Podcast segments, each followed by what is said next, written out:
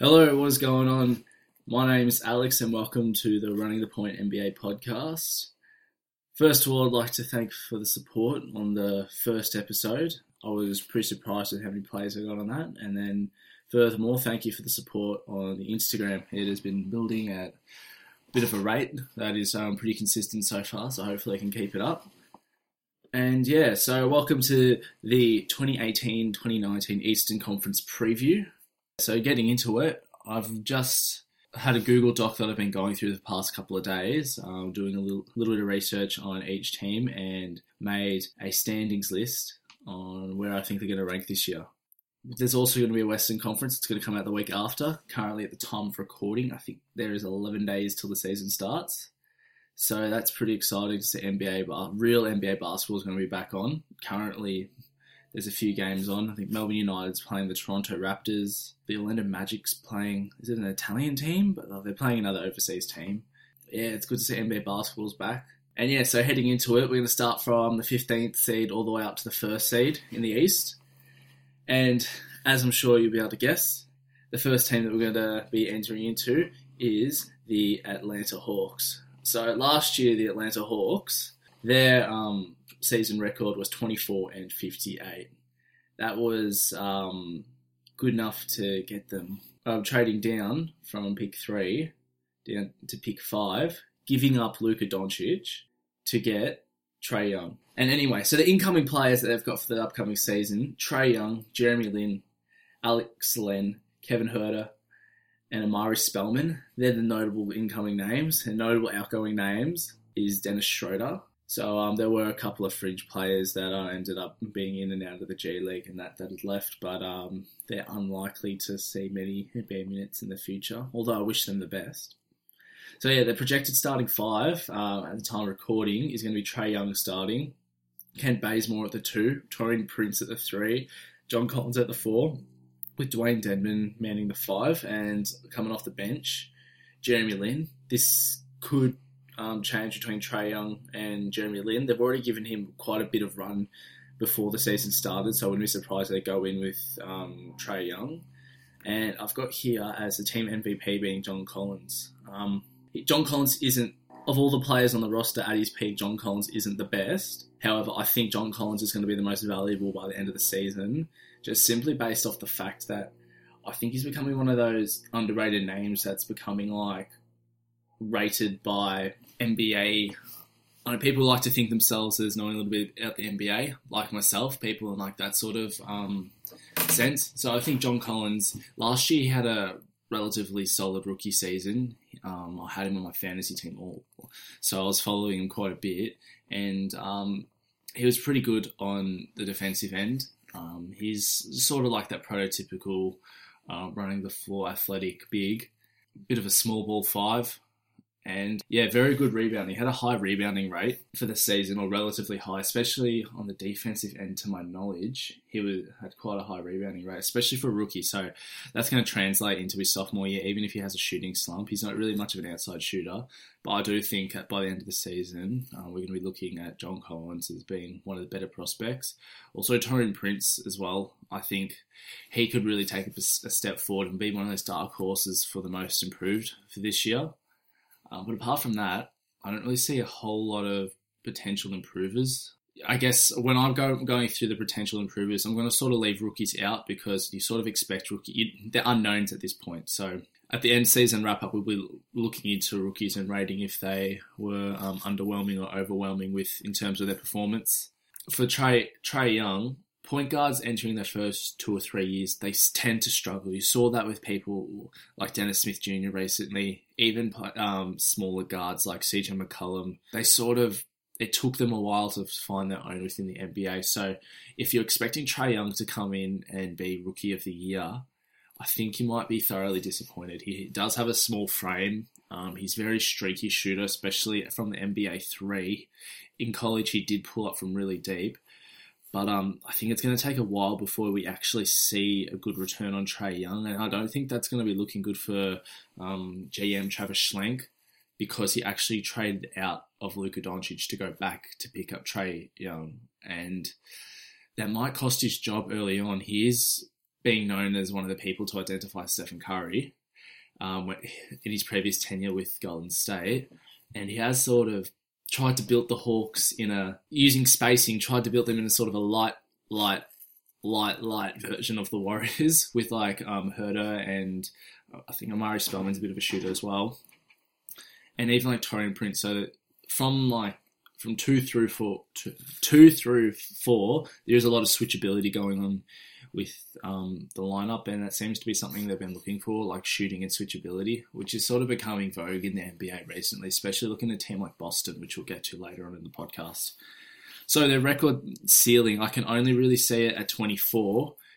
Currently, at the time of recording, I did see Atlanta Hawks. Their over-under is 23.5 for most book sites, and I think they're very likely to go under. I think that they're going to be, their record floor is 16 and trash. We'll figure out however it is, 66 losses off the top of my head. I really think that they have a very low floor, the Atlanta Hawks. Last year they did do a lot of tanking. Seems like they're willing to tank again. To my knowledge, they have their pick for this upcoming season, and just to add that high-end talent, it's a very shallow draft coming up. A lot of scouts are saying that it's about 4 or 5 deep, and then the rest of it, you're unlikely to find some of those gems. Yeah, so they've been really big on their tanking, especially last year. They were a bit unapologetic regarding it, and if they give the keys to the offense to Trae Young, that might help his development, but it really might hinder their record, putting him down into the bottom 1 or 2. So I really think that the Atlanta Hawks are a solid pick to be last in the NBA and have the first pick. And as I said earlier, if Luka Doncic wins Rookie of the Year and he comes in hot like I really expect him to, I think that might put Travis Schlenk on the hot seat very early in his tenure at Atlanta. Coming in second last seed in the Eastern Conference preview for the 18-19 season, the Orlando Magic. So their projected starting 5 I have is DJ Augustine, Evan Fournier, Jonathan Simmons, Aaron Gordon, and Nikola Vucevic, with their 6th man being Terrence Ross, or even Jonathan Isaac, who I see is a big potential improver this year. The incoming players are Mo Bamba and Jerian Grant, with the outgoing players including Bismack Biyombo, Mario Hezonja, and Shelvin Mack, who actually last season led the team with 3.9 assists per game. So where are they going to get their playmaking from? I really don't know. So last season, their record was 25 and 57. With this season, I'm predicting their record to be 22 and 60.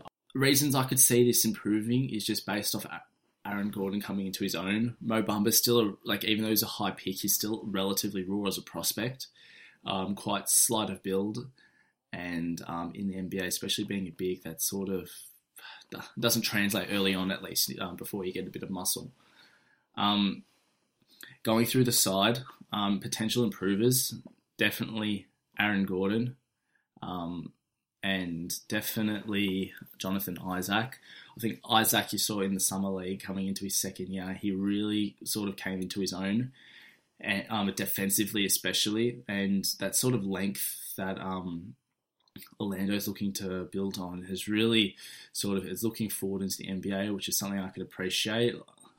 It's just sort of that Aaron Gordon position. It seems like he might be playing a lot at the 3, and I think that's really a waste of his athletic ability because 3s are typically more mobile and they'll be able to keep up with him. I think he's only really a 4. I think he's not a good enough rebounder and rim protector to play as a small ball 5, unfortunately. But if he improves on that, he could be pretty good at the 5 with his switchability because of his athleticism and so on. But and then also Jonathan Isaac, as I mentioned earlier, he is lengthy and he's a bit of a defensive freak. And you can sort of see what they're going with Mo Bamba. They're looking for that length and wingspan, definitely. Mo Bamba was the summer league record for wingspan at nearly 7'10", I think it was. I made a post about him earlier on my Instagram, but Mo Bamba, if he's hitting his 3 like he has been, if he can find any sort of a stroke at 36% at least, he could be a bit of a weapon going forward in the NBA.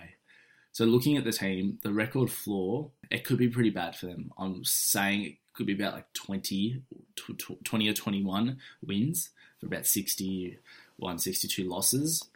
And then their record ceiling about 32 and 49. I really think that Orlando coming with a new coach, Steve Clifford, I get a bit worried about when coaches get scooped up right after another trip. Steve Clifford got dropped by Charlotte. I just become instantly concerned when after a coach gets fired when they get picked up by another team. The Steve Clifford offense is going to take a little bit to get used to for Orlando, especially for a young team. Yeah, where's the playmaking going to come from now? Shelvin Mack's gone. Like, there aren't really many playmaking. There's players like Evan Fournier and Terrence Ross that can create for themselves, and even Aaron Gordon. But who's going to create for others? That's what I'm struggling to see. Vucevic, you can chuck it into the post, but like, are you really opening up? He's going to be a bit of a buyout candidate later in the season. And Vegas had him at an over-under of 31.5 at one stage. And currently they're down to 30. Yeah, they're still hovering around 31 to 30.5.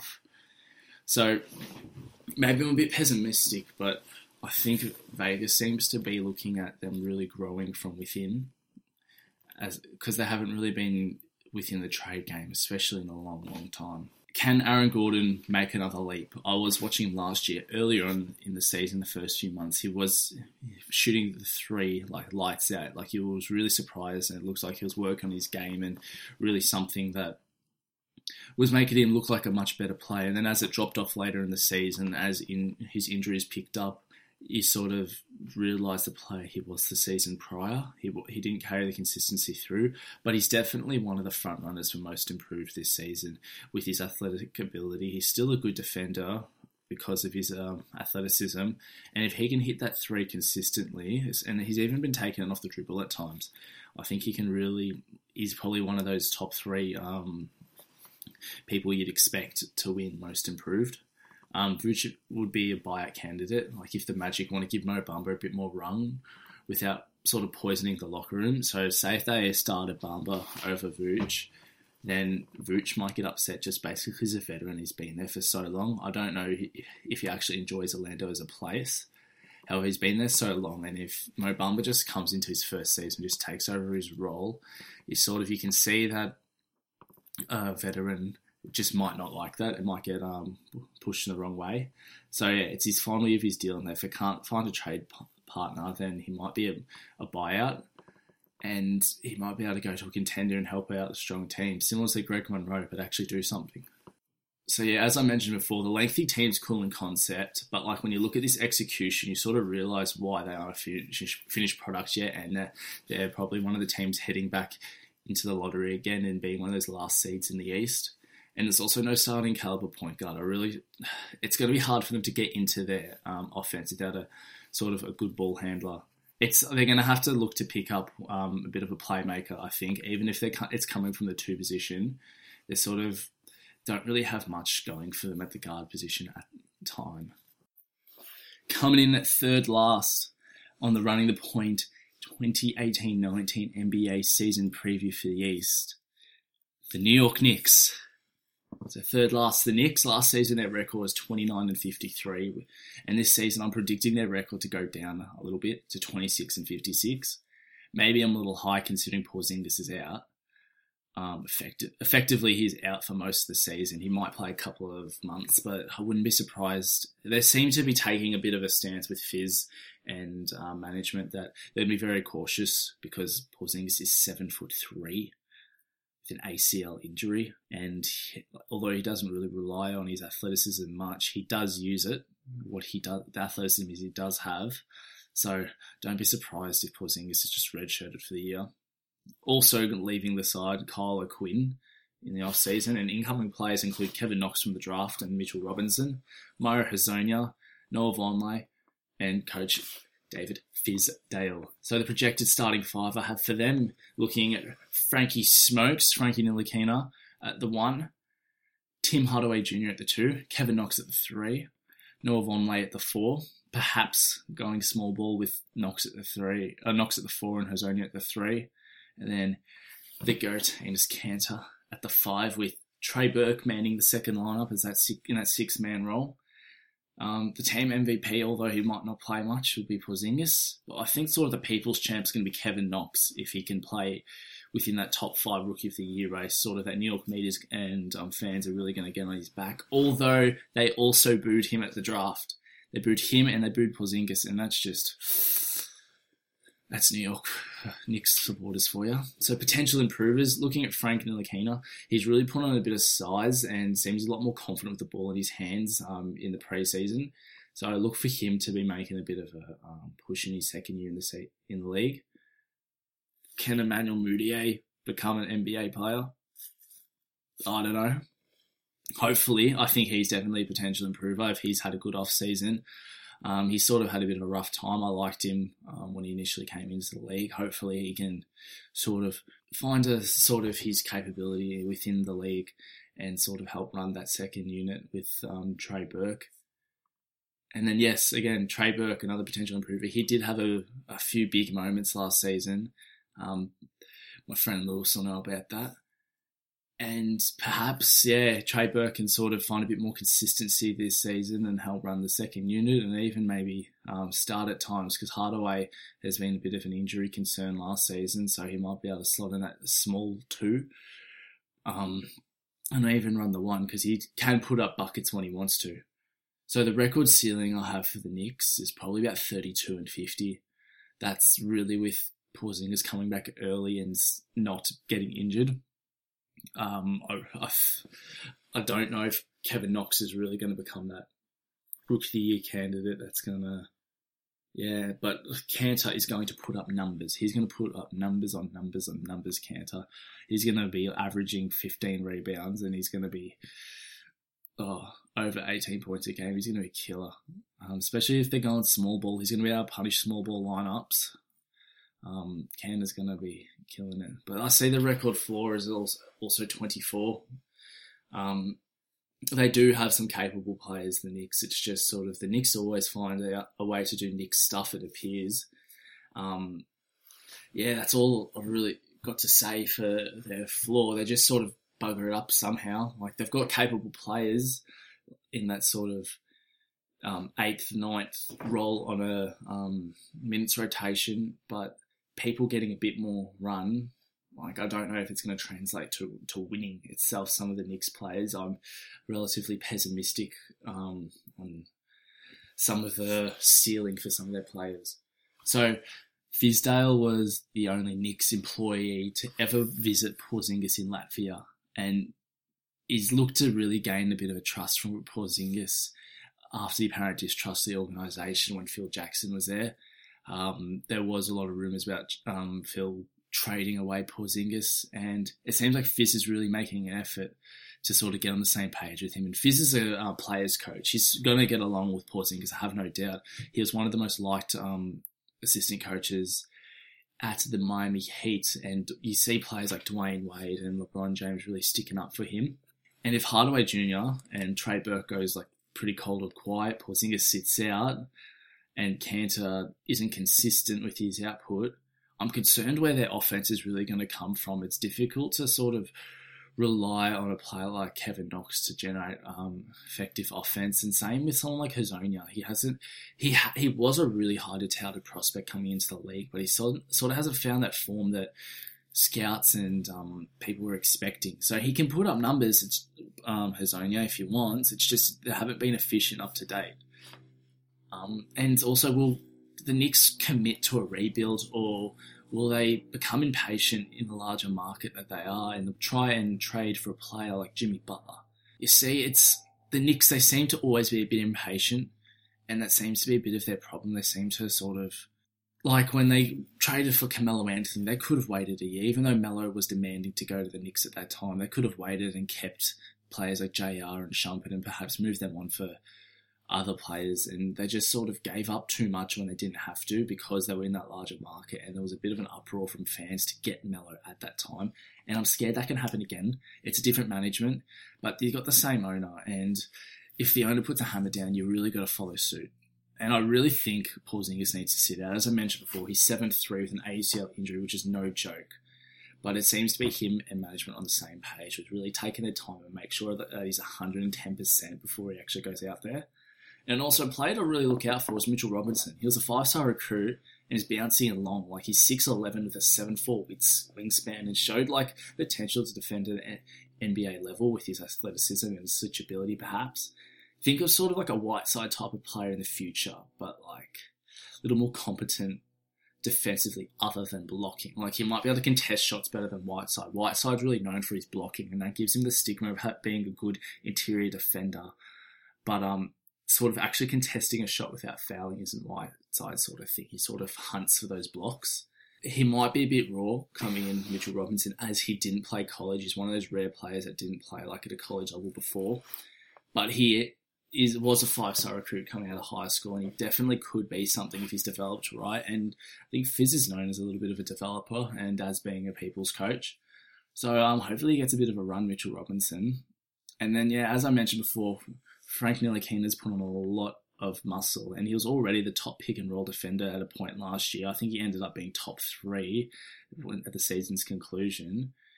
And with more pick-and-roll happening within the league, look for him to be more respected as defender throughout the year. He already got a bit of hype, but last year he was only 19, and going up to 20... The Knicks may list him as 6'6" this season, as he's already grown. And if he becomes more aggressive offensively and more confident with the ball in his hand and hit his open shots, expects the most improved buzz coming from Frank Ntilikina. And then, yeah, last thing for the Knicks I'm going to end on is Knox is one of the most intriguing rookie prospects at this point in the season. He's very raw, and I'm just concerned he's going to be underwhelming to the public. Nonetheless, he will be on a lot of highlights and get a bit of buzz in that respect with his dunks and athletic ability he has, but just sort of as a actual productive player on a winning side, don't expect that from him. It's very rare that rookies translate into that.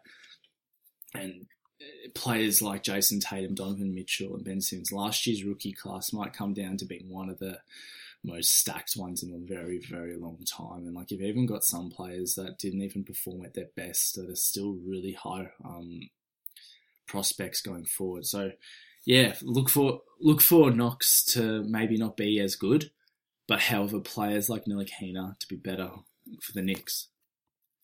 Coming in next for our Eastern Conference preview, at seed number 12, we've got the Chicago Bulls. Last season they had a record of 27-55, and this season I've got them going in with a predicted record of 29-53. The incoming players that the Bulls have are Jabari Parker, Wendell Carter Jr., and Chandler Hutchinson of note, and outgoing players Jaren Grant and David Nwaba. So the projected starting five I have for them: Kris Dunn at the 1, Zach LaVine at the 2, Jabari Parker at the 3, Lauri Markkanen at the 4, and Robin Lopez at the 5, with Bobby Portis helping the bench. At the moment, Lauri Markkanen is out with an injury and is looking at a 6 to 8 week recovery. So look for Bobby Portis to be starting for the Bulls at the 4 spot for a few games until Markkanen is back and ready to keep going. So the team MVP, I've got Kris Dunn. I think that's pretty self-explanatory. Kris Dunn has been a bit of a standout player last year and might even get some most improved buzz as well for the next season. So potential individual improvers. Can Kris Dunn take another step? That's one big thing. And then Markkanen, I think his big question is, everyone knows he's a talent, but can he stay healthy? He's a big guy, and you can definitely see all the potential, and dangerous word potential, but Markkanen hopefully can have a good upcoming season. And is Zach LaVine a good stats, bad team guy, or can he translate his production into winning? You just see some of the numbers that he was having with the Timberwolves, where at a point in time, like LaVine, Wiggins and Towns were like the only trio to average over 20 points or something. And Zach LaVine, he can put up numbers, so everyone knows that, but can he really like translate into winning? I think that's a big question going in.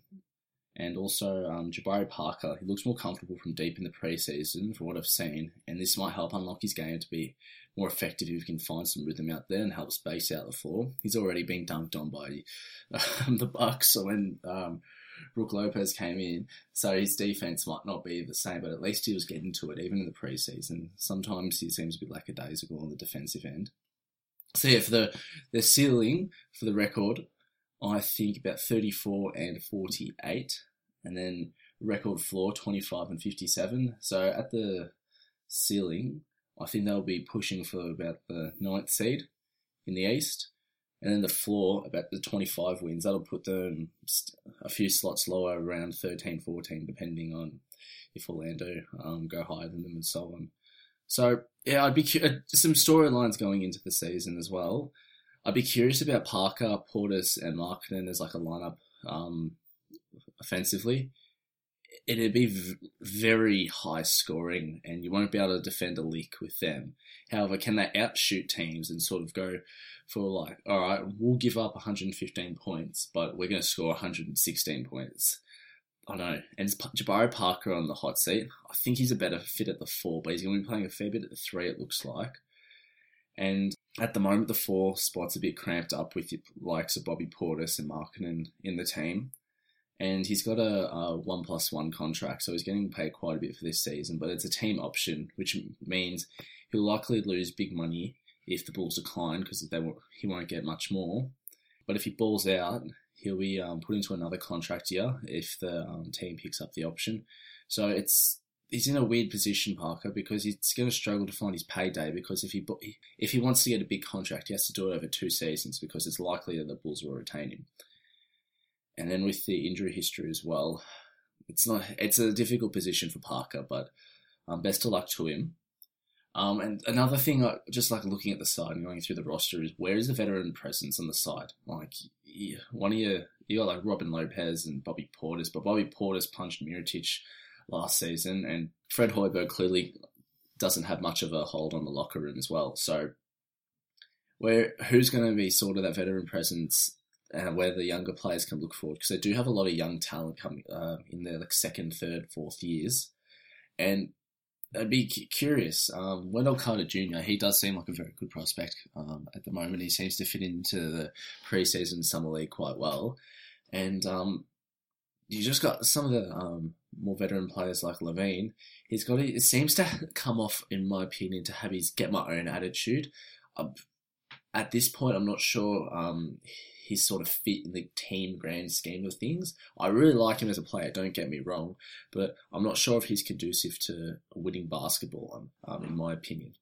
And coming in at the 11th seed in the East, I have predicted the Cleveland Cavaliers. So last year, they had a season record of 50-32, and this year I'm predicting them to have a record of 29-53.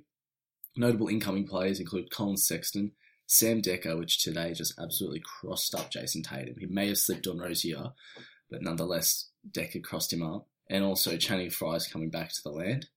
And notable outgoing players, not one really of note, some bloke who'd like to call himself the King. And then, yeah, so they're projected starting 5. I've got George Hill at the 1, J.R. Smith at the 2, Chetty Osman at the 3, Kevin Love at the 4, Tristan Thompson manning the middle at 5, and the 6th man, I've got them having Larry Nance Jr. So the team MVP is going to be Kevin Love, obviously. And the only thing with Kevin Love, in my opinion, is that he sort of is struggling to play over 75 games in the season, which... yeah, it's not the best thing, but any potential improvers? I got Chetty Osman. He had a really good off-season. He was playing for, was it the Serbian national team I think he plays for? Anyway, he was playing a bit of international tournaments, and he looked to be really well, getting a few highlights and really helping his country out. Jordan Clarkson, he was playing for the Philippines as well and qualifying for FIBA. So I'd be interested to see if he's sort of picked up his game in the off-season. There's not much buzz on sort of his work ethic in that. And also Rodney Hood. Rodney Hood's one of those annoying players where it's like, you see him put up... he has like definitely the potential to be a really productive NBA player, but you just don't see much of the work ethic as well. So Rodney Hood, he definitely improve. I really think he can, but it's just, does he have that attitude? And is he a little bit shook with the NBA? Because I feel like he's got a lot of backlash... especially last year when LeBron was there. People were expecting Hood to step up and be a really effective piece for them, but it didn't really seem to translate. And also Ante Zizic. He had a good day today. I think he scored 20 points and 8 rebounds in the preseason. And that was overshadowed by the whole J.R. Smith, Aaron Baines thing. So can Zizic have a productive year coming off the bench and perhaps fight for a starting spot? Who knows? So the record ceiling I've got for them is 36-49. which I'm kind of thinking I could have done a little higher. They seem to look pretty good, actually, and seem to be clicking and sort of have that no one believes in us attitude. But the record floor, I've got it 27-58. I think it can go really wrong for the Cavs. I can just see it happening, like Kevin Love getting injured or missing a significant amount of time. As I said earlier, point guards sort of struggle in their first 2 to 3 seasons to really show their true potential, so I'm not sure how Colin Sexton's going to go if he gets a bit of starting run. Yeah, I can really just see the wheels falling off of this Cavs side. Additional comments and storylines I really want to keep note of. Can Kevin Love get back to that Minnesota Kevin Love? Like, you sort of remember they used to throw it down to the post and he used to be a walking bucket. I think he had multiple 20-20 games and he used to be a monster when he played for Minnesota.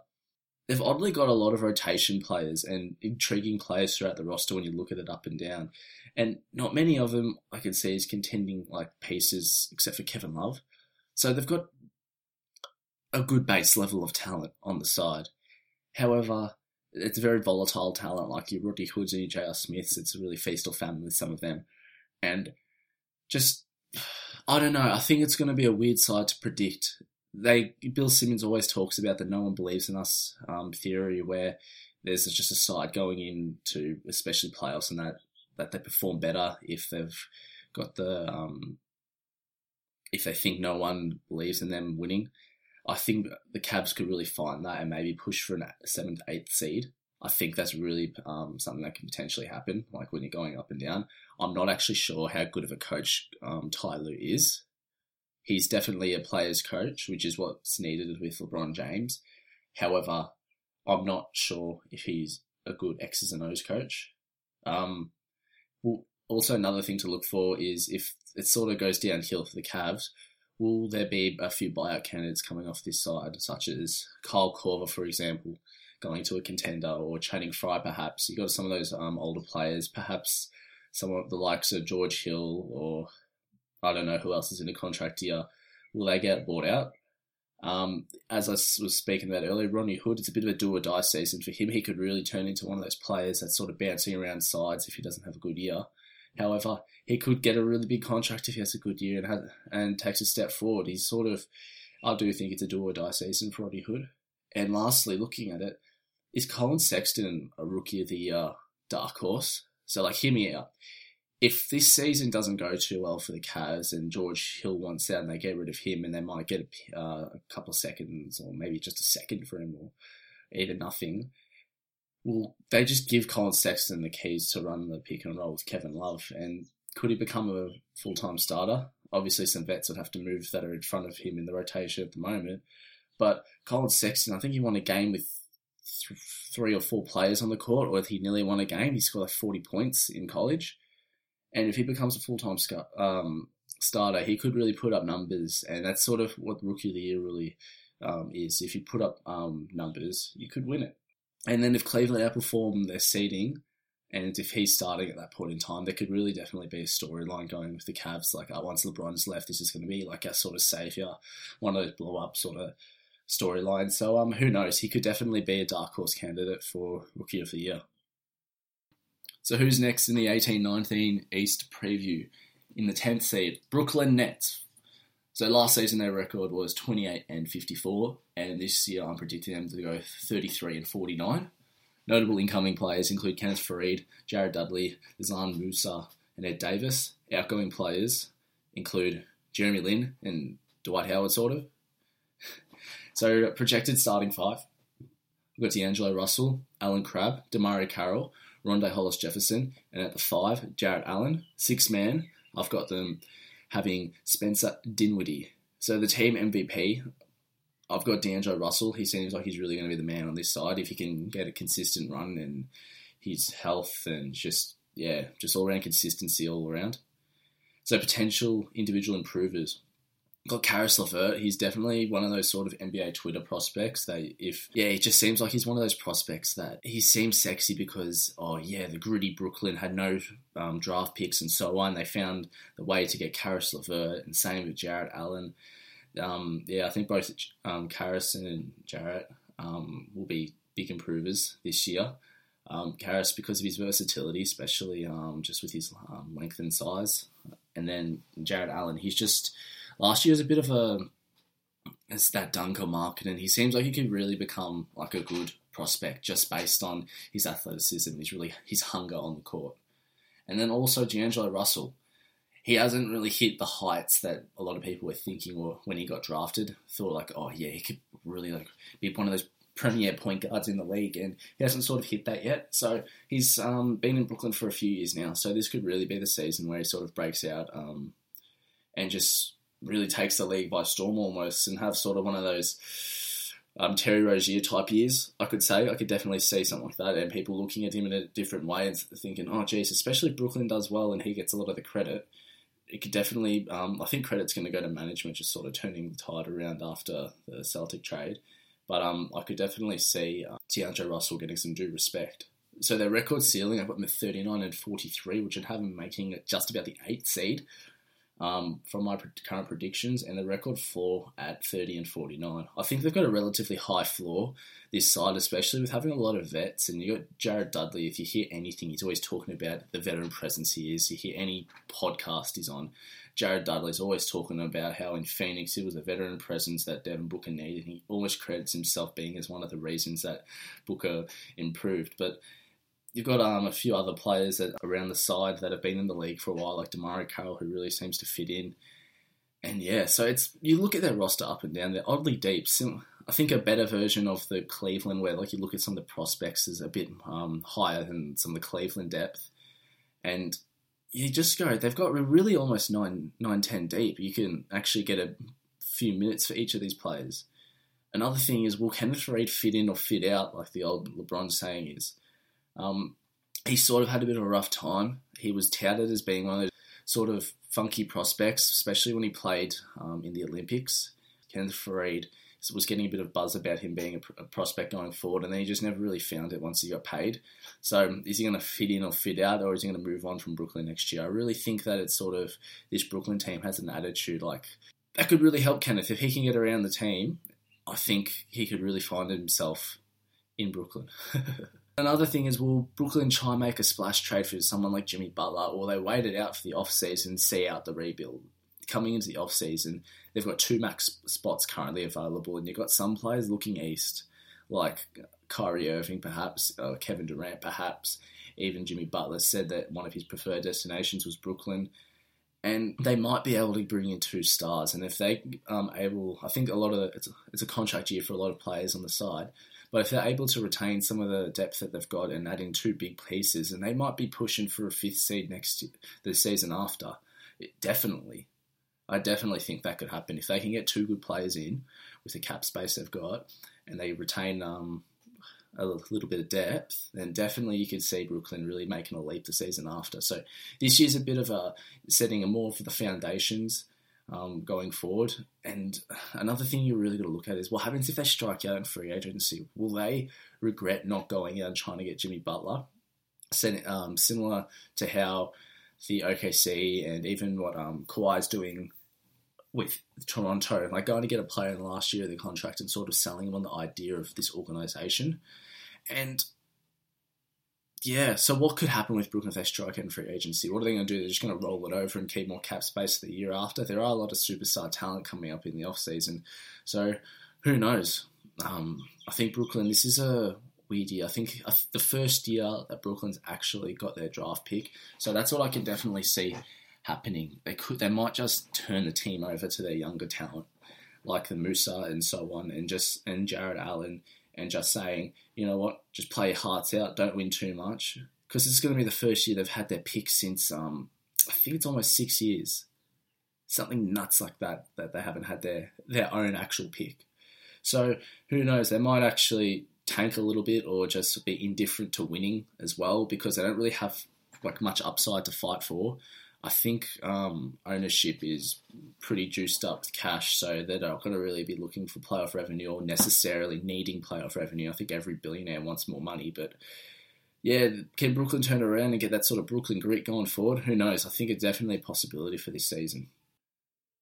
Coming in at the 9th seed, just not making the playoffs in the 2018-19 season preview of Running the Point NBA season. Charlotte Hornets. Yes, I think it's going to be one of those seasons again for Charlotte. Last year, their record was 36-46, and this year I've got their predicted record at 35-47. So notable incoming players, including Miles Bridges, who's had a really good preseason, Tony Parker, Bismack Biyombo, Devontae Graham, and outgoing players, including Dwight Howard and Michael Carter-Williams. So their projected starting five, I've got Kemba running the one, Batum at the two, Michael Kidd-Gilchrist at the three, Marvin Williams at the four, and Cody Zeller at the five, with their sixth man being Tony Parker, I think. So yeah, obviously their team MVP is going to be Kemba Walker in his contract year. Potential improvers for this side. Looking at Malik Monk, he didn't really have the season that we were expecting of him last year. People were perhaps buzzing him with a top five pick last year. He clearly didn't work up to it. And I think the Hornets will be kicking themselves because, to my knowledge, there was a few scouts that were really saying, go get Donovan Mitchell, go get Donovan Mitchell. And imagine if Donovan Mitchell was there. You'd be looking at Charlotte as a lot more bright than they currently are, with their best player going to a contract year and some very bad contracts on the side. But, can Malik Monk take a step forward and be a bit more comfortable? I have said before a million times, guards in the league, they take a while to develop. So you've got to be a bit more patient. It's a very rare player like Donovan Mitchell comes in their first season as a guard and really takes the league by storm. So maybe a couple more years for Malik. Another potential improver, Michael Kidd-Gilchrist. Does he finally get a jump shot? There's always buzz about him and his jumper and so on. And you got, I think his shooting coach is Lethal Shooter. Can he finally just find a consistent jump shot? He's a very good defender. And at the 2-3 position with Batum and Kidd-Gilchrist, when they're both really trying hard, it's a really strong defensive wings. So, And also, Frank Kaminsky, what is he? I think that's a big thing. Like, he's sort of... It looks like this upcoming season is going to be one of the seasons for a lot of players where they're sort of, are you legit NBA player or are you just an intriguing NBA talent? So, like, at the moment, I see Kaminsky as an intriguing NBA talent, and he hasn't really found his real footing within the league. And this year, can Kaminsky find a bit more consistency? Can he get into the starting lineup on a consistent basis? Also, Willy Hernangomez, he's had a pretty good preseason as well. Can he sort of find a bit more consistency? He had a bit of a run in the Knicks where he was doing all right. So, yeah, can he improve on that this season for the Hornets? And also, Kemba's on a contract season. Will his production increase? I think looking at fantasy, I like looking at players on contract years got something to prove. And Kemba's in a contract season. So will Kemba take another step forward and really show the league that he's one of the more underrated talents? Because there's a lot of people that vouch for Kemba Walker. But has Charlotte really done much winning? He doesn't have much around him. So can Kemba, will his production increase? And will he stay with Charlotte? He's saying all the right things at the moment. So yeah, their record ceiling, I've got them at 40-43. I think they're a very low ceiling this side. I don't see many... There's a few potential like individual improvers on this side. However, you don't see many players being able to make that leap, like that real leap into being like fringe all-star talent. There's no one on the roster that can be a fringe all-star talent, even in the East, apart from Kemba. Obviously, Kemba can be one of the top point guards in the league. He is already. But no, I don't see anyone else being able to become his Robin to his Batman. And then the record floor, I've got them at 33-49. That'd be having them as my predicted record for Brooklyn and around the 10th seed. And just also, it seems like it's one of the more dire situations in the league, this Charlotte team. Like, as I was saying, there's no really high upside young talent on the side. And I know they've got a lot of bad contracts, their pick situation as well. Like, what are they going to do there? Are they going to try and win now? Because I don't think Charlotte's a very lucrative market, and will MJ and ownership just try and get them to win now and get playoff revenue? Who knows? Sacrificing the future for the present. James Rager, the new head coach, he's a very respected assistant coach for the Spurs.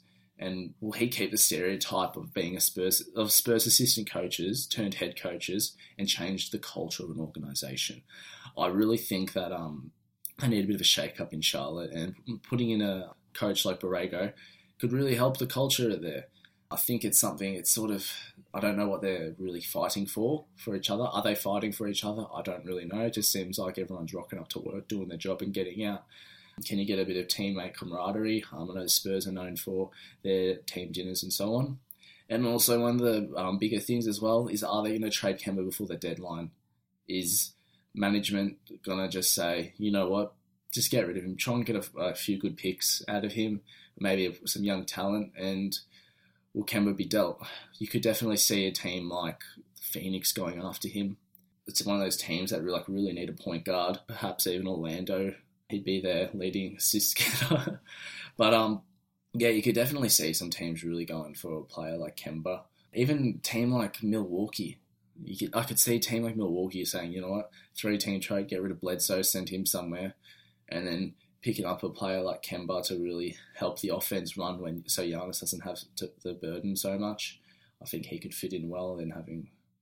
But anyway, we'll get to Milwaukee a little bit later. Will Kemba be traded before the deadline? I don't know. It seems like he's committed to Charlotte, but he might just be positioning himself just to get a big contract for them and asking for a trade in the future. Who knows? So now let's take a bit of a break. Thank you for the support in the first podcast and coming up into this next one now. I really appreciate it. Just a bit of a break to let you know where we are. So currently we've got the podcast on Apple Podcasts, Stitcher, Breaker, Radio Public, Spotify, Google Podcasts, Pocket Casts, and also on the Anchor FM website. So I'd just really like to thank you. If there's different mediums that you'd like to be watching the podcast on or listening into, let me know. I'm also posting it on YouTube if that's an easier way to listen to it. And yeah, I'd really like to just thank you for the support. Keep following on the Instagram. It's really the best way to get any information. And yeah, let's head on into the teams that are going to make the playoffs in the Eastern Conference for the 18-19 season. And it's playoffs time. So looking at, I think these top 8 teams in the Eastern Conference, I think they're almost locks to make the playoffs. And I'm not quite this enthusiastic, but Kanter likes to, when he thinks of the playoffs, his nipples get hard. So I don't know if you're this excited for the second half of the podcast. Maybe your nipples are hard at the moment. But anyway, in the 8th seed, with a predicted record of 38-44, I have the Detroit Motor City Pistons. So notable incoming players include Glenn Robinson III, Bruce Bowen, Kyrie Thomas, and head coach Dwayne Casey. And I didn't know the outgoing players. Genius. Their projected starting 5 include Reggie Jackson, Reggie Bullock, Stanley Johnson, Blake Griffin, and also Andre Drummond, with Ish Smith manning the 6th. So the team MVP, I really would like to say Andre Drummond, but honestly, it's Blake Griffin if they really want to reach their ceiling. If they're the best iteration of this team is Blake Griffin really clicking in on all cylinders. He's getting quite old at the moment. I think he's 28. He's a bit older than I thought he was. So yeah, if the team really wants to reach their ceiling, I think Blake Griffin needs to be their best player. But for a strong floor, I think Andre Drummond would be the team MVP. Any potential improvers? Drummond. As I said, Willie's his free throws went up twofold last season, so Willie's free throws expand more, and you've been seeing him shooting a little bit. He's saying he wants to hit the corner 3, so who knows? Hopefully he's be able to get a bit more consistency. Stanley Johnson, I'd really love to see him take a step forward.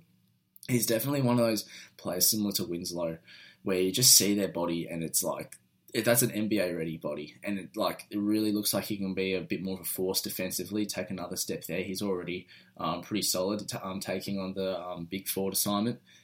And also Henry Ellenson, will he be able to take a step forward? Step forward seems to be the theme of the East, players taking a step forward. But Henry Ellenson, I think Detroit's got a little bit of egg on their face for taking that pick, but yeah, so the record ceiling I see for this side is 46-36. I don't have them around the 6th or 5th seed. And then the record floor will be about 36-46. I can really see the tires coming off, but it's a relatively high floor. It's got them competing for the similar position that they're in now, getting 36 wins in the East. It's going to be quite easy to make the 8th seed, and I really think Detroit need to make the 8, otherwise, who knows, you might be seeing a bit more discontent. I think the ceiling might be a little higher than what I'm giving them, just solely based on Dwayne Casey. I think he's probably a very big addition and one of the more impactful additions in the East at the moment. I think he's a legit coach, and the only reason that he has me scared for thinking the Pistons might go over 500 And then will he make the Raptors regret dropping him? He just won Coach of the Year. And then the Raptors decide to get rid of him. Like, I think it was ready for them to get rid of either Casey, Larry, or DeRozan. But to get rid of the Coach of the Year, I don't know. Will Blake and Drummond be able to develop better chemistry? Drummond's becoming, last year's sort of season was really unlocked when he became a bit more of a playmaker at that elbow. I think him and Blake, if Blake's be able to continue his vision, he's one of the better passing 4-5s. If they can develop a bit of chemistry, I really think they can make a bit of a push in the East. And if anyone's going to help them unlock that, I really think it's going to be Dwayne Casey. Another thing to keep an eye on, Drummond's free throw shooting. The league hasn't addressed hugely from the season prior the free throw rule, so will Drummond become a liability towards the end of games? And also Stanley Johnson's contract extension is another thing to be looking into. They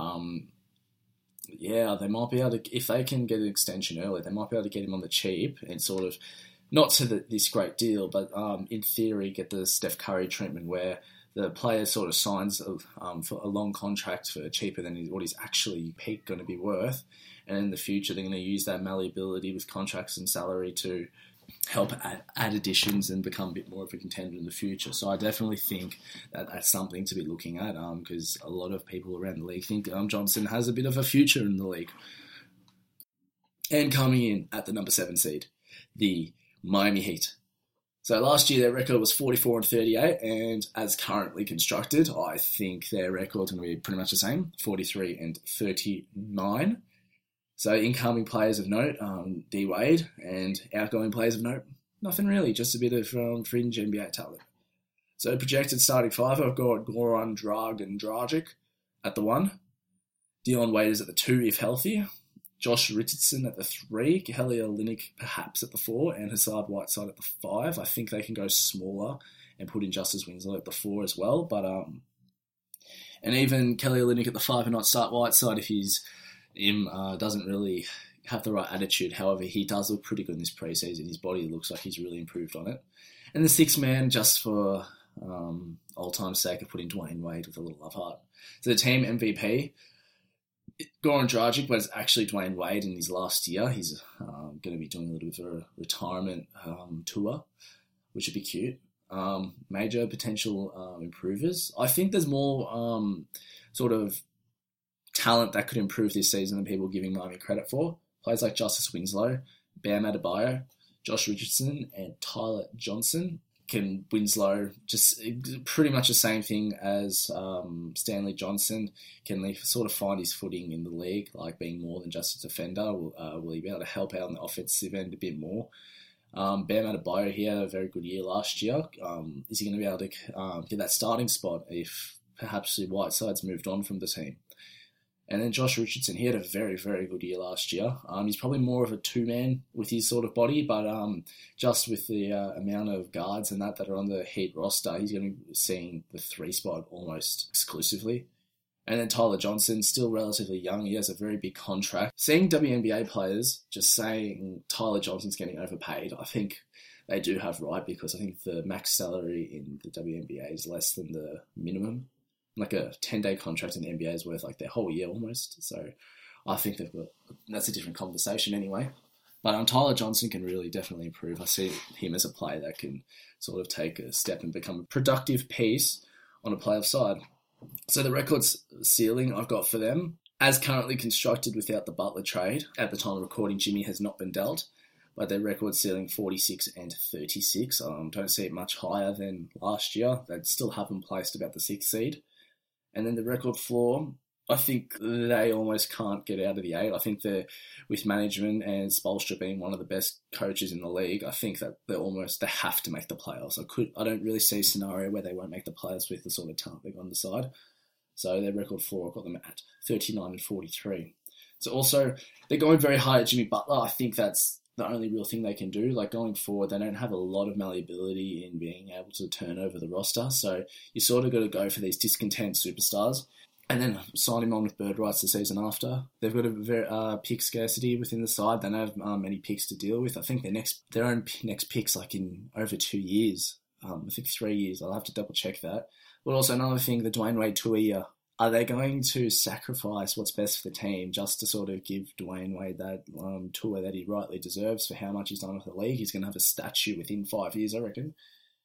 And also Pat Riley, will he stay long enough for another iteration of the side, or will he sort of put all his chips in the middle again and try and win with his side? You could definitely see him moving on in the next few years, but I think he loves basketball too much, especially being a GM.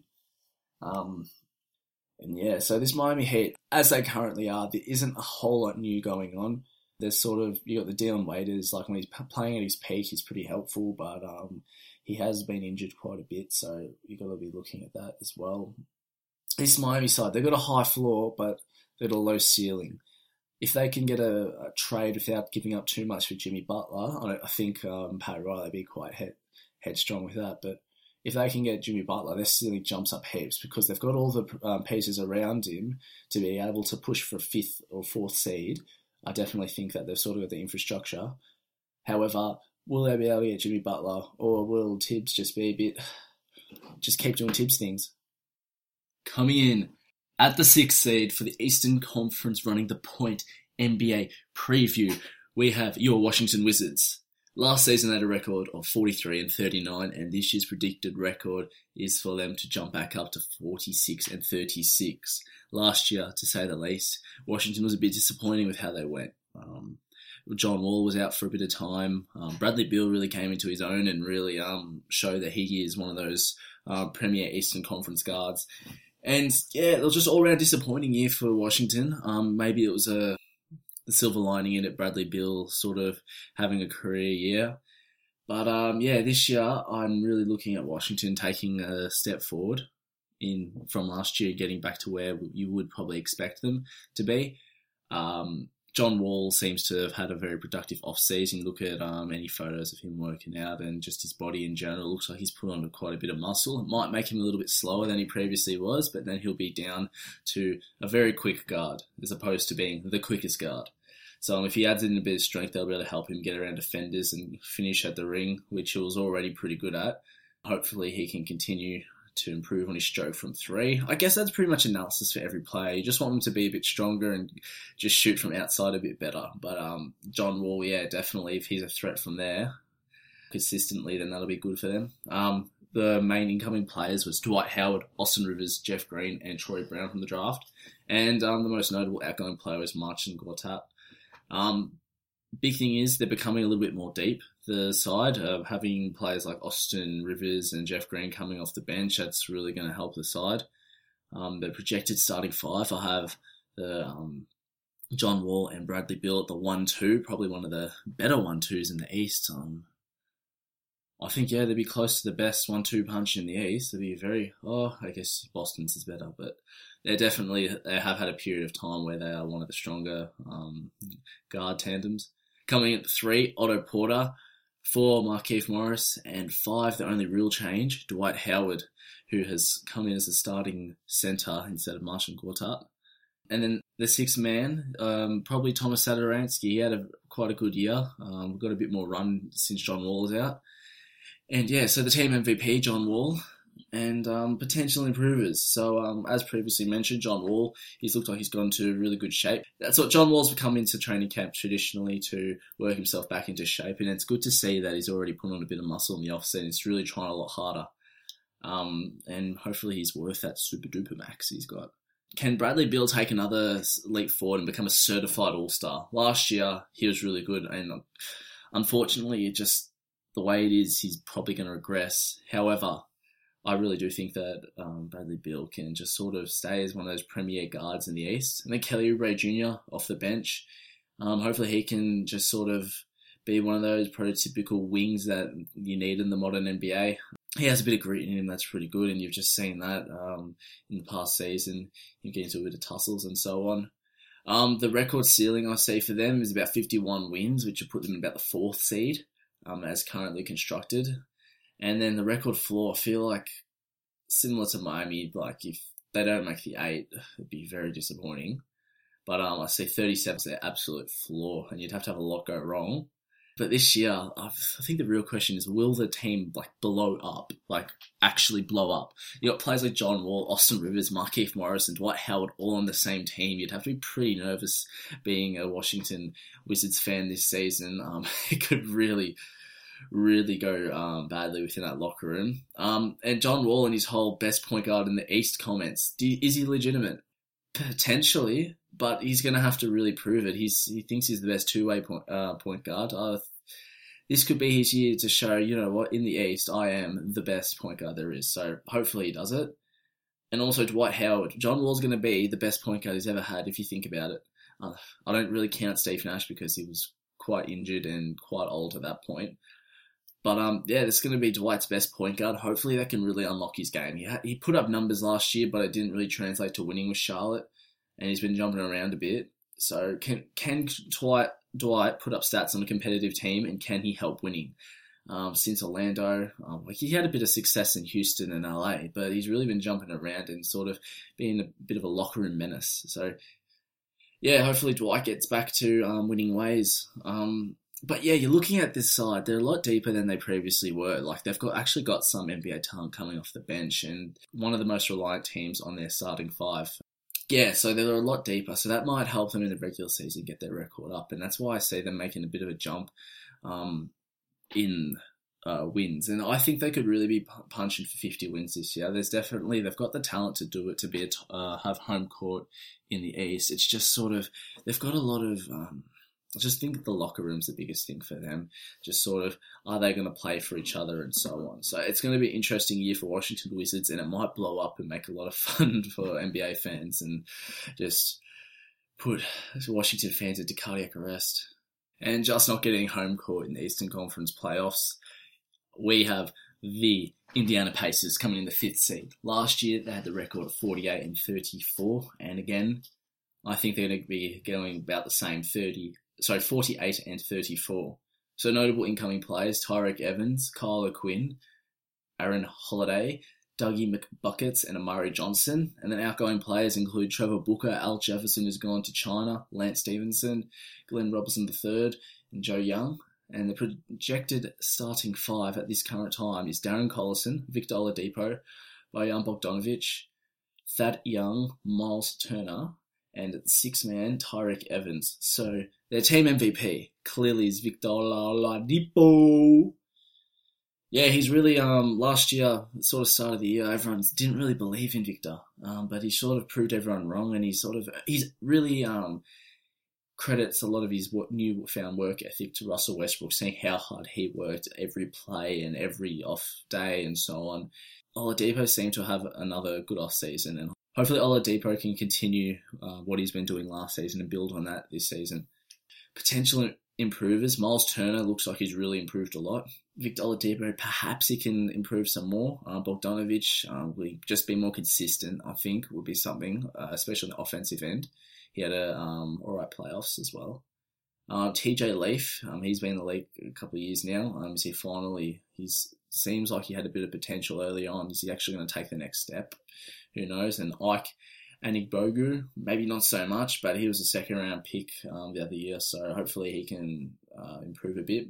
So the record ceiling, 52-30, I see, which probably about the third seed, and a lot of people were thinking the same thing. People a bit more optimistic about Indiana than I am, thinking that they could really be a dark horse for a home at the playoffs. I think they can. I just doubt they will. Yeah, they did really well last season, and it's rare that a team that has a breakout season like that improves on it again, which would be impressive, and I really hope they do. But I see their record floor being 43, so no lower than about the 7th seed in the East, so you expect them to be playing playoff basketball. They had a good, very good first-round exit against the Cavs, nearly knocked them out, and perhaps they should have. So, also Miles Turner, can he change it around after an underwhelming season last year? It seems like he's improved his body heaps in the off-season, and really look for him to be a most improved candidate. And then Victor Oladipo, is he a legit superstar? Is he in that top 10 players of the league? And the gritty defensive paces, can they push for home court in the playoffs? It's another storyline you should be really looking at. Oladipo gets credited as one of the better defenders in the league, but I think really it comes to that the team defense that McMillan sort of instilled in there, putting Oladipo on that second guard and where he can play off his man and get into the passing lanes. It's really helping them run the break, and you saw that against the Cavs quite a bit. And another thing is, did they overachieve last year? Have they sort of already hit their ceiling? I hope not. I really think they can push for 50 wins, but there's always a possibility that they've sort of reached their ceiling and just simply they need more talent. I should have mentioned Sabonis could maybe take another step and be more consistent next year. He had a very good regular season last year. And if they do take another step, does Nate McMillan deserve Coach of the Year buzz? He did get quite a bit last year, but he probably did. A lot of coaches got a bit of Coach of the Year buzz. This year, I think Nate could definitely win it. So they were 14.2 points better per 100 possessions when Oladipo was on the court, let alone when he was off. Another thing to look for is Tyreke Evans running the second unit offense and sort of improving him in that aspect. I definitely see that as an area where Indiana can improve when Oladipo is not on the court. Having players like Tyreke can really help them there. And yeah, you look at them and they're a really deep side. They're legitimately 9-10 deep, and for this reasoning, they've got a high ceiling for their record and a high floor. Consistent NBA quality lineups is definitely one of the positives this side has. So look for Indiana to being a dark horse top four and really pushing in the second round one of those bigger teams out, because I think this Indiana side is legit, and if they're in the fifth seed like I think they will be, they can really knock out that fourth seed, which we're about to get into now. As I just mentioned, I've got Indiana in the fifth seed, becoming the fourth seed, facing Indiana in the first round of the playoffs. I have the Milwaukee Bucks, led by Giannis Antetokounmpo. So last year they were 44-48, and this year I'm quite high on the Bucks. I've got them at 49-33. I think they're going to take a step forward and add on an extra 5 games at least. So incoming players of note, they've got Ersan Ilyasova, Dante DiVincenzo, Brooke Lopez, Tim Frazier, and Pat Connaughton. And outgoing players include Jabari Parker, Marshall Plumlee, Brandon Jennings, and Jason Terry. So the projected starting 5, I've got them with Eric Bledsoe at the 1 and Brogdon at the 2, Chris Middleton at the 3, Giannis at the 4, and Brooke Lopez manning the middle at the 5. And the 6th man, I know it's a bit weird, but maybe Ilyasova. He's pretty consistent from deep. And then Malcolm Brogdon probably be 6th man some games. Also, especially because he's had a few injuries last season and so on. So the team MVP, I've got Matthew Dellavedova. No need to really go into that one, quite obvious. And potential individual improvers, you're going to be looking at Thon Maker, or Thon McCurr, as I think his last name is correctly pronounced. He really, I think this is one of those seasons where he really needs to sort of show that he's got that potential. He was a bit of one of the beneficiaries of this mixtape sort of culture the NBA scouting's had. Zion Williamson's a big prospect at the moment based off his obvious athletic ability, but off the mixtape culture as well, similar to Thon Maker. Thon Maker looked like he could cross over Kawhi Leonard in his high school mixtape. Clearly he can't at the NBA level, but can he develop and become perhaps a starting 5 for them in the future, now that Brook Lopez is getting on a bit and jumping around a few teams? Can he become a mainstay starting player? Giannis again, just seeing that pull-up 3 that he's been working on, because you get players like that play downhill, like Giannis and Ben Simmons and LeBron James. Defenders, when they're dribbling the ball down, they give that extra half a step back so they can actually work to get in front of him. If Giannis is able to hit that pull-up J when they're playing off him trying to stop the drive, he's going to be an animal. It's going to be ridiculous. That's something that Ben Simmons needs to improve on, and that's something that's really opened up LeBron's game. His step back 3, having the defender sag off. That's where LeBron sort of opened up in the past few years as well since Miami. And Malcolm Brogdon, can he improve again? He was a very good pick for them coming out of the draft. Can he take another step forward and become top 6 rotational players in the side? The record ceiling, I've got it 52 wins, so I think they could make a top 3 seeding perhaps, and the record floor. It's almost the same as Indiana, and I've got them at 43-39. I think that it can go bad, but I really do believe in this Milwaukee side with the new change of the head coach. So Coach Bud, he embraces a pick-and-roll offense in the past. Like, will this help create room for Giannis and embrace this sort of pace and space sort of offense? In the half court, they struggled to make effective offense last year without just dumping into Giannis and telling him to score. Their defense will hopefully improve under Coach Bud. Jason Kidd was a bit interesting in some of his defensive tactics when you're watching him play. And yeah, I think Coach Bud is really going to help show if they've got legitimate talent on this side. Like, I remember when Bledsoe left Phoenix to go to Milwaukee, everyone was thinking, like, geez, this Milwaukee side is really building here. Bledsoe last year didn't appear to be conducive to winning. The way he was playing, he was putting up stats, but it didn't seem like he was helping winning. So hopefully Bud can help players like Bledsoe get a consistent three and so on. Chris Middleton's in a contract year. Expect him to sort of ball out again. He had a very good season last year. But also, they're quite shallow depth on the bench, this Milwaukee side. Like, you got players like Dele coming off the bench, Ilyasova, Thonmaker, and that's about it. They're quite shallow on the bench, so they're going to continue to rely on Giannis. But if he got injured for any period of time, that's going to really hurt this Milwaukee side. And then, yeah, a lot of Bucks upside, in my opinion, but just simply based on a better structure from Coach Bud. But yeah, this Milwaukee side, I'm really optimistic about them. I think I know they're going to secure home court in the East. I think that Giannis, is he a top three candidate? If they get top three in the East, I think Giannis is going to have big MVP buzz. And I think a lot of that's going to go to Coach Bud. I think they can both win Coach of the Year and MVP this season together. I think this is going to be the best player that Budenholzer's had on his side. And there's definitely a lot of potential for Milwaukee to really become one of those top caliber teams in the East. Now the East is growing with the upside. I think it's really exciting, the Eastern Conference at the moment, especially up top. Coming in next at the predicted third seed in the East, we have the Philadelphia 76ers.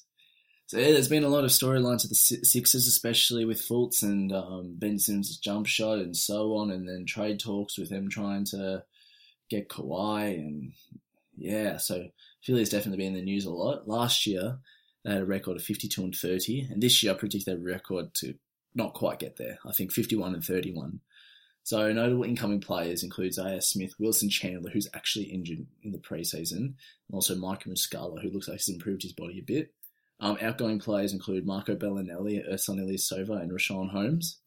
And the projected starting five, we've got Simmons and Redick 1-2, although Fultz did start at the 2 quite a bit in the preseason. Covington at the 3, Saric at the 4, and Embiid at the 5. So, and 6th man, obviously, Markelle Fultz. And you'd be seeing Wilson Chandler when he's healthy help here and there, getting a few minutes. And team MVP, I've got Joel Embiid. Although all my Australian instincts want me to put Ben Simmons there, I think upside comes from Embiid, and you just see, like, really no one can defend Embiid when his conditioning gets right. That was a big thing last year. Potential improvers for this side, you got Markelle Fultz, just simply based on the fact that when hopefully he plays a bit more, that will definitely help them out. Ben Simmons as well, if he can get a jump shot. Joel Embiid, he's still relatively young. He's older than you probably expect, but he's still relatively young. I think he's 24. And Dario Saric as well. He's had a pretty strong season last year as well, so can he improve on that? So they have a relatively high ceiling for the regular season at about 55 wins, I think, 55, 56.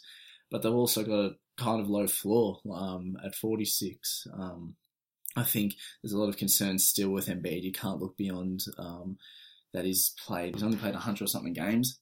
So he's really still an injury concern. They're really going to be looking at between Ben Simmons and Joel Embiid. They're going to need at least 150 games between them if they really want to contend for a top 2 seed.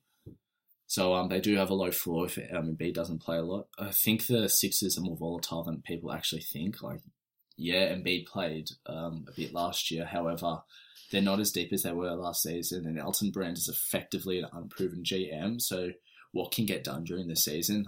Last year, Colangelo at the picked up Bellinelli and Ilyasova during the season. So it'll be interesting to see Elton Brand, what he can do to improve this Sixers lineup. He's a very well-respected within the organisation and hopefully he's around the league. So hopefully for Sixers' sake and for the top of the East, they can really improve their team and find some depth, because I think they got really lucky with Bellinelli and Ilyasova and they were really impactful, especially in the playoffs. So Ben Simmons' shooting is still a concern. Even though he has his top 20 buzz within the league, being a top 20 player, if he really wants to improve on his positioning in the standings of individual players, Simmons has to improve his shot and needs to at least have people respect him from there. Embiid is a top 10 or 12 player in the league. And is he an MVP candidate? If he gets 70 games, he's going to get MVP buzz. There's like nothing else to say about that. If Philly's top three, even second, or if they're in first for a period of time, Embiid's going to get MVP buzz. And also, JJ Redick, will his age get to him? I think he hit 7 of 7 threes today. So he definitely can still do it. Shooting translates for a while, but is his age going to get to him, JJ? He's getting up there in his 30s. That's going to be an interesting storyline to follow because that really helped open up the court for them. And obviously Markelle Fultz's situation is a really, really big storyline. It's been over-covered. Working with trainer Drew Hamlin, can Markelle Fultz find a resemblance of a jump shot? Early signs are that he can. He looks pretty good in the preseason. However, keep an eye on Markelle Fultz. It's going to get a lot of attention. Will it get to his head? He seems to have... the Sixers actually, when he was training, they didn't want to bring the media in, but he said he wanted the media there. So just that sort of confidence, I think, is really good from a young player. So you've got to keep an eye out on the Sixers. It's going to be interesting to follow them this year. They're definitely going to be one of the higher teams in the East, but can they push one of these top two teams that we're about to get into? This is where it gets exciting. We're into the top two teams of the East, and I think pretty easily predicted these two. It's going to be quite interesting, but in the second in the East of the first Running the Point NBA season preview, we have the Toronto Raptors in the second seed of the East. Last year, they posted a record of 59-23, good enough for first in the East. This year, I'm predicting 55-27. Notable incoming players for the Raptors are the Kawhi Leonard, Danny Green, and head coach Nick Nurse, with also, as part of the trade, DeMar DeRozan and Jakob Poeltl leaving. And then also coach Dwayne Casey, coach of the year, left the side. So the projected starting five, Kyle Lowry at the 1, Danny Green at the 2, Kawhi at the 3, Barker at the 4, and Valanciunas at the 5, with Fred VanVleet manning the 6-man position. So the team MVP, Kawhi Leonard, if they're going to reach any sort of heights, he's looking good in the preseason. However, will Kawhi become one of those top 2, top 3 players in the league and find that sort of form that we've seen of him at finals MVP form? It's going to be interesting. Potential individual improvers include OG Anunoby, Pascal Siakam, Fred VanVleet again, and perhaps Norm Powell. He's getting beyond that age of when improvement's expected. So will Powell be able to become more of an offensive threat and help out defensively more? So the record ceiling, I see him as quite high. They see him as 61 wins, as you probably expect. And then the record floor is... still top 4 in the East, about 53, I think. They're a very strong, deep side, this Toronto team, and you bring in a potential top 3 player in the league. I don't know how much more we can talk about that. You're swapping out DeMar DeRozan for Kawhi Leonard, and you're still getting all right return at the 2 with Danny Green. So definitely they have a high upside this side. Additional things I like to mention about the Raptors, they've got a new coach coming in, Nick Nurse. Nick Nurse has been noted as being one of the coaches that helped turn around the offense last year, that offensive rebrand that Toronto went through. So he really loves the 3-ball. Yeah, I just don't know actually going to translate into first-year success, Nick Nurse's first year as a coach. They got the best bench in the regular season last year with a 5-man unit that outscored opponents by like 17 points per 100 possessions. That's ridiculous bench production. But they're not that good at defending good teams. They were a good defensive team last year, but they allowed just 99 points per 100 possessions against teams that were ranked 11th to 30th in offensive efficiency. But that skyrocketed to 115 per 100 possessions against the league's top 10 offenses. So can Toronto find better defensive acumen to those better teams, because then that's how they're going to translate into playoff productivity. And I think additions like Kawhi Leonard is really going to help that, because when you're defending the best players in the world, you need the best defenders, not just a good team defensive scheme. And versatility is one of their biggest benefits. They've got players like Pascal Siakam, and you could play him at the 5. You could put Kawhi at the 4, or OG at those two, swapping between 3 and 4. Valanciunas is also really big, and they've also got Greg Monroe on the side, which I don't know if I mentioned him earlier on.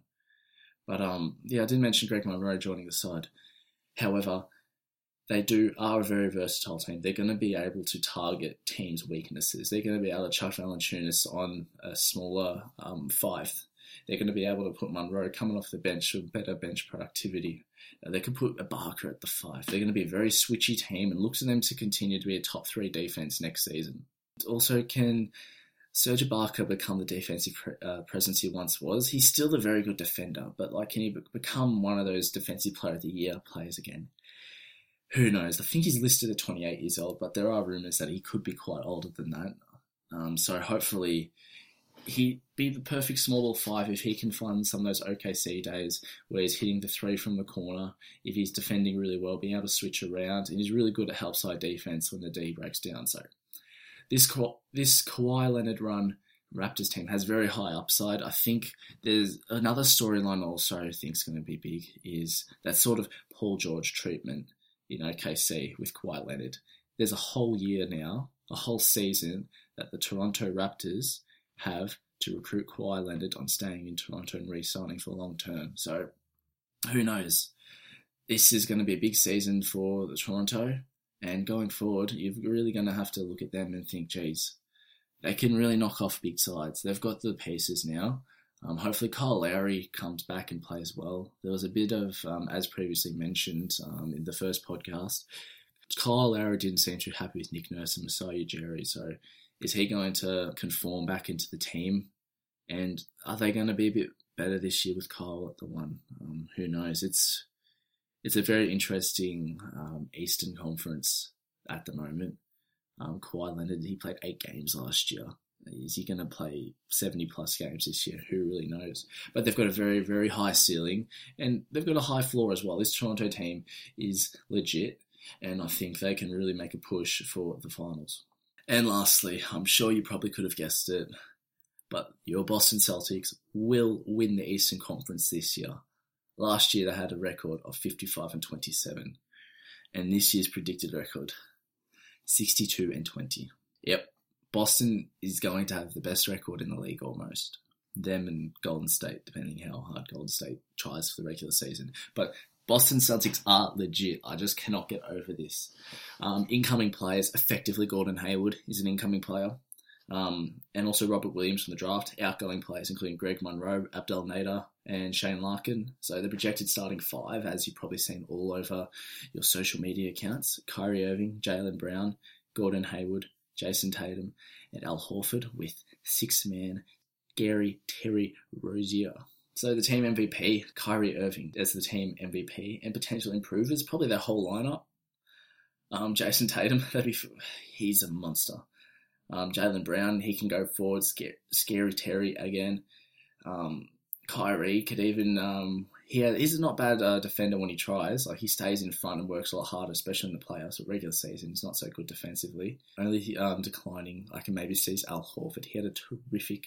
He couldn't have played Joel Embiid any better on any other day in the playoffs. If you watch the way, especially that pick and pop, watching that be run with Rozier, Embiid just couldn't get out to him. Just wasn't conditioned well enough. I should have mentioned that earlier, but Al Horford really made him work Embiid, and he just outsmarted him. He's obviously not as big as Embiid, but he just outplayed Embiid in the playoffs until I think Embiid had 2 really good quarters. We just ate up Horford. But apart from that, everyone can improve in Boston. And the record for this, their ceiling record, I think, is so high. I really believe in this team. They're 65-17, I've got their ceiling as. I think they could be one of the best teams in the league in recent memory. They're so deep, they're so talented, and they have probably about 7 players that can improve as well. The floor for this team is very high. We've got about 54, which would probably get them second. they're either one or two. I think Brad Stevens, even if he just... the past 4 years since Brad Stevens has been coach, Boston has improved its record year on year, and I think it's going to continue for a fifth straight season. Their floor, very high at 54 wins, which is higher than most teams' ceiling. So, also, last year, they're number one in defense. Can they continue it? The perimeter defense and switchability is a big thing that really helps them, having those like 6'7", 6'8" players, being able to run freakish lineups, like having Smart, Jaylen Brown, Jayson Tatum, Hayward and Horford, just a defensive monster team. Even Jayson Tatum, he didn't come into the league being a good defender. He was a bit lackadaisical in college. And last year he had a very, very good defensive numbers. Also, Aaron Baines. He was one of the league's best defenders in the regular season that played over half of the games. And he had one of the best defensive ratings. And if Harden and CP3 last year could share the ball enough, I'm sure the Celtics are going to be too. There's been some storylines about there's only one ball in Boston. But if Harden and CP3, two of the most headstrong players in the league, if they can play well together, I think this Boston team's going to be able to share the ball around enough. You've got Brad Stevens, who should have won Coach of the Year last year, just based on not having much Kyrie and not having Horford and still having 55 wins, was it? Yeah, having 55 wins last year, I think Brad Stevens is really going to help them sort of develop and share the ball around. And it's a lot easier to sacrifice when the team's winning. Like you see that happening in Golden State right now. Houston, as just mentioned... it's easy to share the ball and sacrifice when the team's winning. It's when the team's not winning, you get some. I think that's where Houston's going to blow up. If Houston comes out of the gates and they're not, last year Houston came out of the gates and they weren't performing, they weren't smacking teams like they were, then it would have been harder to share the ball. You would have had CP getting annoyed, you would have had Harden getting annoyed, and so on. And then. Will Horford begin to regress? He pretty much, as I previously mentioned, he did the best job he could have done on Embiid last year. Is Horford going to regress? He's getting a bit older. He's getting paid quite a bit of money. If you look at all the cap space and the contracts for Boston, Danny Ainge has done a stellar job. It's just this Boston side is the only team that can beat Golden State, and. If Golden State didn't... Even with Boogie, I feel like Horford could make Boogie pay in the playoffs if he plays like he did last year and did on Embiid. I think this Boston team is going to push Golden State to 6 or 7. And they could very well win it if they're healthy. Because it seems like they play for each other. And they've got that edge as well with players like Smart on the bench. You need to have a crazy person on your side. Every dynasty has always had that crazy person on the team that could snap at any moment and that really rallies a team, like your Dennis Rodman's, for example, and even like Shaq seems like when he played for the Lakers that he could have snapped at any time as well. So even like Draymond had that edge that he played with for Golden State. He's one of their players that's like that, and adding Boogie. You see Smart can be that player for them. If he could just snap, you saw it today, how pissed off he got at J.R. Smith, pardon my language, but...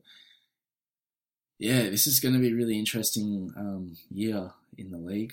I think Boston will push Golden State to 6 or 7 because clearly Golden State's coming out. So again, you can see I'm very high on the Celtics. I think they're going to win the East.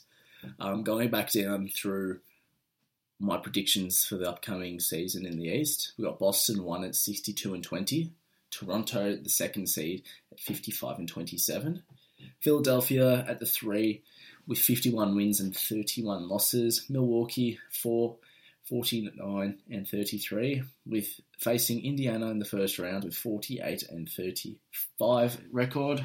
Washington Wizards improving to 46-36. Miami at 43-39, leaving Detroit in the 8th seed at 38-44.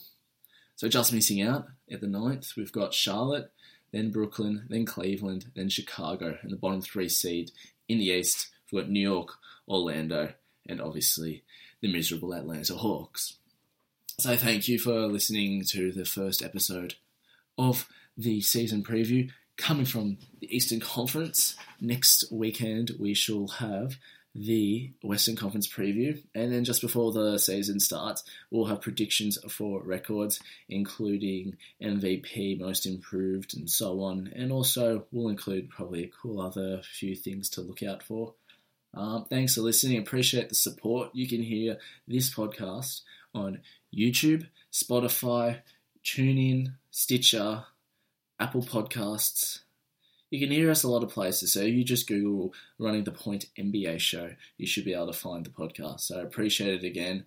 If you can, please go to Apple, iTunes, and find the podcast and rate it 5 stars. It really helps in the algorithm for other people to find and join the Running the Point movement. So thank you again, and cheers.